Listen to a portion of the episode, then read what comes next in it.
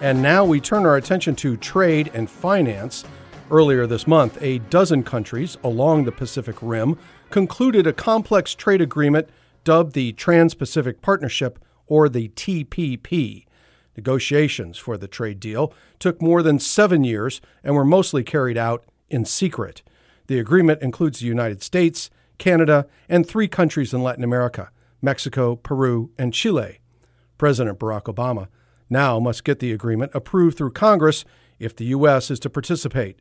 The president won fast track approval for that process this summer, but now the issue is caught up in the U.S. presidential race, with former Secretary of State and Senator Hillary Clinton opposing the trade deal, and her main challenger, Senator Bernie Sanders, also in opposition. We asked Chris Sabatini to analyze the trade agreement and the politics surrounding it. Sabatini is with Columbia University, and he's the editor of the website Latin America Goes Global. He joined us via Skype from New York City. Hillary Clinton has come out against it. Bernie Sanders is dead set against it. Um, he got a little tripped up even when he was talking about when during the negotiations because the negotiations were relatively secret. People really couldn't see the content of the deal. Um, this is obviously a tactic that the president is using and negotiators to avoid the nitpicking and all the sort of echo chamber that can happen around you know a deal of this nature. And this is huge. I mean, let's it's 12 countries, um, you know, all along the Pacific Rim, uh, South Korea, Vietnam, Australia, New Zealand, Peru, Chile, Mexico, the U.S., to name a few, representing 40% of the world's GDP. Um, it is huge, and um, and it's also important for geostrategic reasons, which I'll talk about in a second. But so clearly, the, the, the, Obama administration tried to play it very close to the vest in the negotiations, and I think you know I understand why they did that, but I think it hurt them in certain ways because it allowed labor groups and others to sort of engage in a whispering campaign that there are all sorts of you know, insidious, uh, uh, potentially insidious chapters and clauses in there that were going to hurt labor rights. So now what he's got to go out out and do is, is sell it. I think he's you know he's gotten it uh, negotiated. Um, there are some. I, no one's really looked at it chapter and verse, uh, but according to what we've heard, there are some real advancements in terms of upgrading um, labor rights uh, and labor uh, the capacity to, to arbitrate uh, disputes over labor, um, also uh, upgrading environmental laws. In many ways, it is very much a sort of a modern uh, trade agreement in ways that, say, NAFTA was not. But I think that's very positive, but we really don't know all the details yet. So, you know, in the meantime, he's going to have to confront, you know, Republicans who don't want to hand him a victory. Um, they are loath to do this, irrespective of the potential benefits, and his own Democratic Party that is heading into election year and is also uh, very distrustful and needs the AFL-CIO, the unions, to be able to back those candidates, uh, both Senate, House of Representatives, as well as a presidential candidate. And his and you know the person who hopes to be Obama's heir apparent, Hillary Clinton, has already come out against it. So it's going to be a very tough slog for him. Um, I, if I were a betting man, and, and luckily for my family, I'm not. I would be saying I think I don't think it's going to get passed this year because I just think in election year it's going to be difficult. Um, and, and Hillary's already, you know, what I suspect the Democrats will do will sort of squeeze out some concessions and eventually, sort of in a, in a Democratic administration, pass it, or a Republican administration, it will be easier to get the Republicans to line up. So we're going to wait for the next president to get this done. It's premature for us to be having this chat. well, I wouldn't say that. I wouldn't. I wouldn't put this on your shelf, Rick, and waiting for a couple years. I'd like to hear my voice on the radio and on your podcast as soon as possible. So I, have discouraged that. But I do think um, it's going to be very, very difficult. Um, I, I think he's committed to doing it. I think he will try, but I do think the political clock is is ticking against him right now in the short term. You raised the specter of the North American Free Trade Agreement, NAFTA, and that's what I've heard Bernie Sanders compare this Trans Pacific Partnership to. And, and many people criticize that for the reasons that you have pointed out that it didn't seem to be equitable to labor. And there have been various studies that have said that it exacerbated inequities in this country afterward, that it was not a good deal for Mexico, in that it, it hurt small farmers in Mexico. And we could go on about the problems that it did not address environmental needs Um, and so there are many fears about that happening with this too. Yeah, I think this isn't NAFTA. First of all, NAFTA is somewhat flawed in the sense that it was a stripped down, bare bones free trade agreement. They didn't go for any more, any discussions on labor and environment were sort of side issues, side agreements.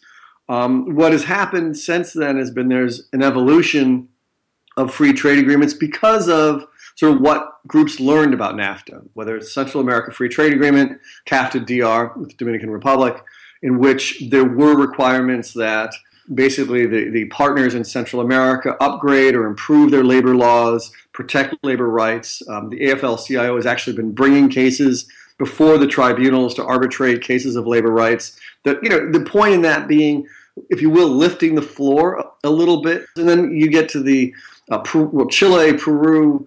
Uh, in particular, Colombia agreements in which there are really serious improvements in terms of uh, the requirements for countries to upgrade labor laws, the requirements for countries to upgrade labor courts, and also environmental legislation. So, you know, free trade will there will always be winners and losers in free trade. And yes, I imagine uh, a number of companies, given the opportunity to have you know, basically tariff-free access to U.S. market, um, will go to where labor is cheaper, um, just because the living st- standard of living is cheaper question is, and that's sort of the nature. And, and, and do you think you know, this will also uh, benefit sort of higher end businesses and services and financial services, in particular in the United States?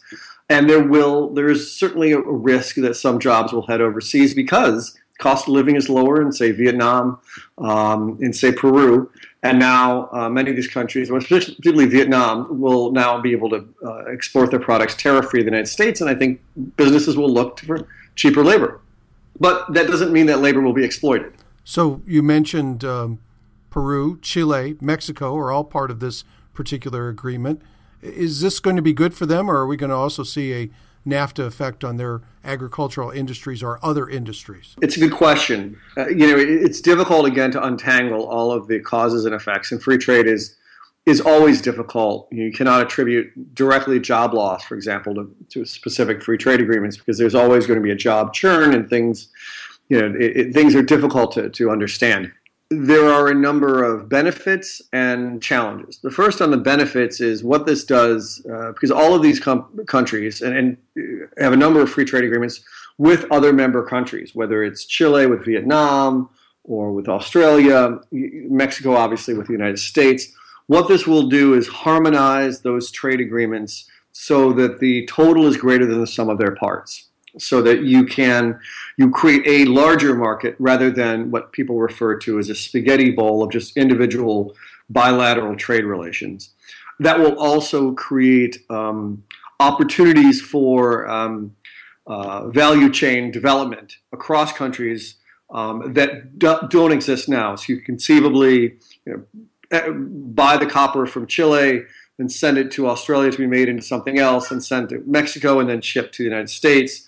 Um, you don't have that problem of rules of origin that only are limited to one country to another country's market. Um, there are also obviously opportunities of scale in terms of financing and investment. Um, all those are very positive. I think the challenge um, is going to be can some of these countries compete in, in ways that can actually um, improve their domestic industry? Because there is a risk, again, just with, as in with the United States, some of these countries um, and their companies that invest there are going to be looking for lower labor. I think the real the real risk here and a real loser could be, to be honest, is Central America.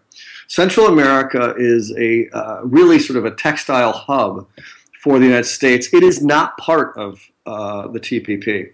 And so whether it's Honduras or, or Guatemala that have benefited from tariff-free access for their textiles or shoe wear, what have you, um, are now going to face direct competition from Vietnam, which has lower. I mean, obviously, Central America lower has lower um, transportation costs, but countries like Vietnam, South Korea, uh, Brunei, and others are going to really, Malaysia are really going to be going, and, and Central America is unfortunately not part of the deal. Again, I think the geostrategic component is, is important. Um, this is a defining moment. People talk about, put it in the context of Latin America, the sort of loss of U.S. Uh, influence in the region. Some of it, I think, is imagined. Uh, I don't think it's real, but the um, but you know what the U.S. is trying to do for the first time in a long time is actually create a, if you will, sort of a positive pole or trend in the region um, that it can offer up. And as we look at countries that haven't engaged in the sorts of economic opening and responsible macroeconomic reforms that Chile and Peru have, which will contract, which will not suffer the level of economic contraction of a Brazil or an Argentina or Venezuela in the next couple of years. Um, I think the question is, is now many of these countries that had decided to, to quote um, Fleetwood Mac, to go their own way, um, have now, you know, they now will actually have another alternative. And I think that's interesting. Um, you know, will um, Brazil now decide that may, perhaps casting its lot with a virtually moribund Mercosur is not the best way to go? And now the U.S. has, um, and it's not this is it's not wielding a heavy, uh, large stick. Um, it's not dictating how people should uh, manage their economies. It is offering an alternative that people can opt for or not. And I think that's important. I think the other thing that's important is, again, this isn't an anti China agreement, um, but it does create a large market that I think may allow some of these countries to be able to develop the, the economy of scale to be able to compete in China, where many of them, including Brazil, um, are losing to China in the global market when it comes to manufacturing products. That said, I think we need to see the details. Um, I, I, think of this as a is a net good, but I don't know uh, the details. In this case, uh, the devil, or at least the the um, the deal, is in the details. Thanks so much, Chris Sabatini of Columbia University and the editor of the website Latin America Goes Global. Our guest today on Latin Pulse, joining us via Skype from New York City. Thanks so much, Chris. Thank you. Thanks for joining us on Latin Pulse this week for our focus on trade, finance, and the debt crisis in Puerto Rico. If you'd like to send us your suggestions or comments, you may leave us a message online via SoundCloud or you may write us via email. You can find us at latinpulse at gmx.com. That's Latin Pulse, all one word, at gmx.com. If you're looking for earlier editions of Latin Pulse, we're available in various locations on the web, including iTunes, Facebook, and Flipboard. You can also find us in the Brazilian online game, Mini Minimundos. To see the Latin Pulse archives of video programs on Latin America, you can check out Link TV's website, www.linktv, all one word, .org, and then slash Latin dash pulse. That's www.linktv.org slash Latin dash pulse. Thanks for joining us this week on Latin Pulse. For our entire team, Associate Producer Natalie Oninger, and Technical Director Jim Singer, I'm Rick Rockwell. Escúchenos otra. Gracias por su tiempo. Latin Pulse is produced at the School of Communications at Webster University, the global university, headquartered in St. Louis, Missouri, with music copyright support through Webster University and Link TV. This program is copyright 2015 Las Rocas Productions.